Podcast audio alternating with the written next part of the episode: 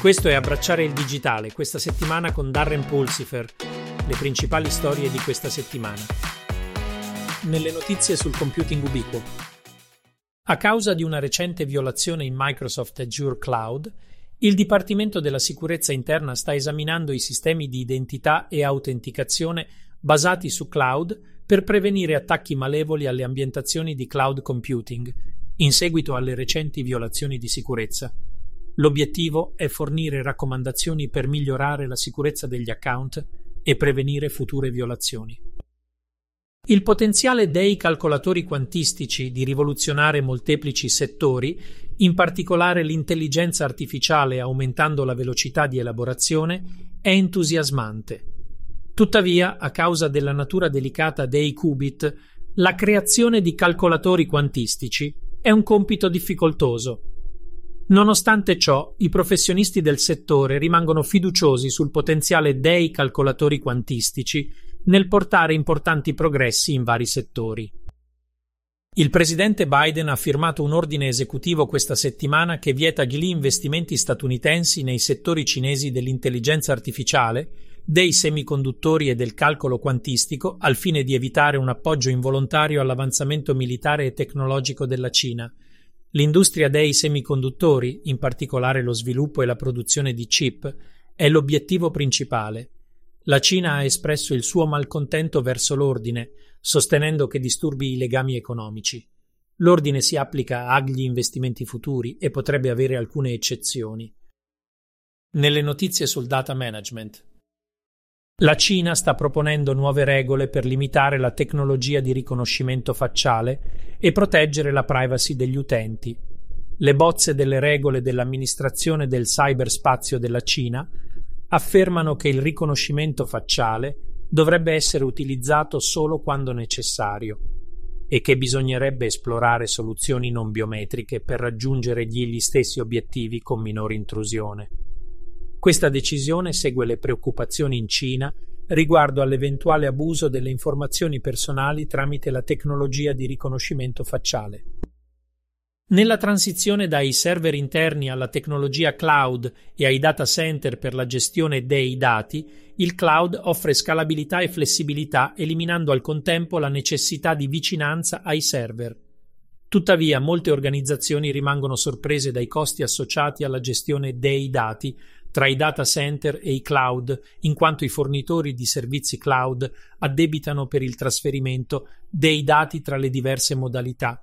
Sviluppare una strategia di gestione dei dati e un'architettura dati ibrida sta diventando fondamentale per le organizzazioni al fine di risparmiare costi, migliorare la resilienza e supportare le attività aziendali in questi complessi ambienti operativi. I governi di tutto il mondo stanno assumendo un ruolo più attivo nella regolamentazione della privacy dei dati. Lo Stato dell'Oregon ha adottato un approccio completo, garantendo ai consumatori un maggiore controllo sui loro dati personali. Le aziende devono ora ottenere un consenso esplicito per la raccolta e condivisione di dati e gli individui hanno il diritto di accedere, correggere ed eliminare i loro dati. La legge include anche obblighi di trasparenza e salvaguardie contro la discriminazione basata sull'uso dei dati. Questa è un'altra mossa per ottenere denaro da parte del governo o una vera protezione della privacy individuale. Sarà il tempo a dirlo. Nelle notizie sulla cyber security. L'Istituto Nazionale di Standard e Tecnologia, NIST, sta compiendo passi significativi nel potenziamento delle pratiche di sicurezza informatica fornendo nuove linee guida e risorse. Oltre ai pilastri precedenti del quadro di sicurezza, identificare, proteggere, rilevare, rispondere e recuperare, NIST ha introdotto un nuovo pilastro chiamato governare. Questa nuova aggiunta sottolinea che la sicurezza informatica rappresenta una significativa fonte di rischio per le imprese e aiuta le organizzazioni a progettare ed eseguire decisioni per sostenere la loro strategia di sicurezza. La conferenza sulla sicurezza informatica Black Hat a Las Vegas ha presentato strumenti avanzati per la rilevazione delle minacce, la risposta agli incidenti e la comunicazione sicura. Questi strumenti mirano a potenziare le difese informatiche delle organizzazioni contro le minacce e le sfide emergenti. Come previsto, l'AI generativa è stata un argomento centrale, evidenziandone il potenziale nel contrastare gli attacchi informatici.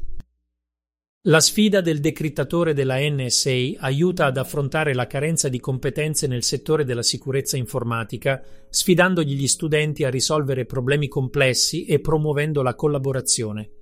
Inoltre incoraggia lo sviluppo di nuovi materiali educativi e programmi, offrendo alla prossima generazione di professionisti un'esperienza pratica per rafforzare la difesa del settore contro le minacce in continua evoluzione.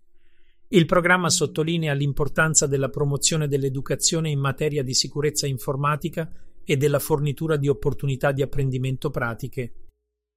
Nelle notizie del podcast sulla trasformazione digitale, Darren intervista Sonu Panda, il CEO di Prescriptive Data, in questa puntata. Discutono di come il loro software aiuti i proprietari commerciali di immobili a trasformare i loro edifici in spazi intelligenti ed efficienti.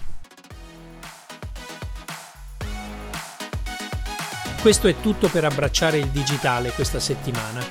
Se hai apprezzato questo episodio, dai un'occhiata al nostro podcast settimanale completo Abbracciando la trasformazione digitale e visita il nostro sito web embracingdigital.org. Fino alla prossima volta, esci e fai qualcosa di meraviglioso.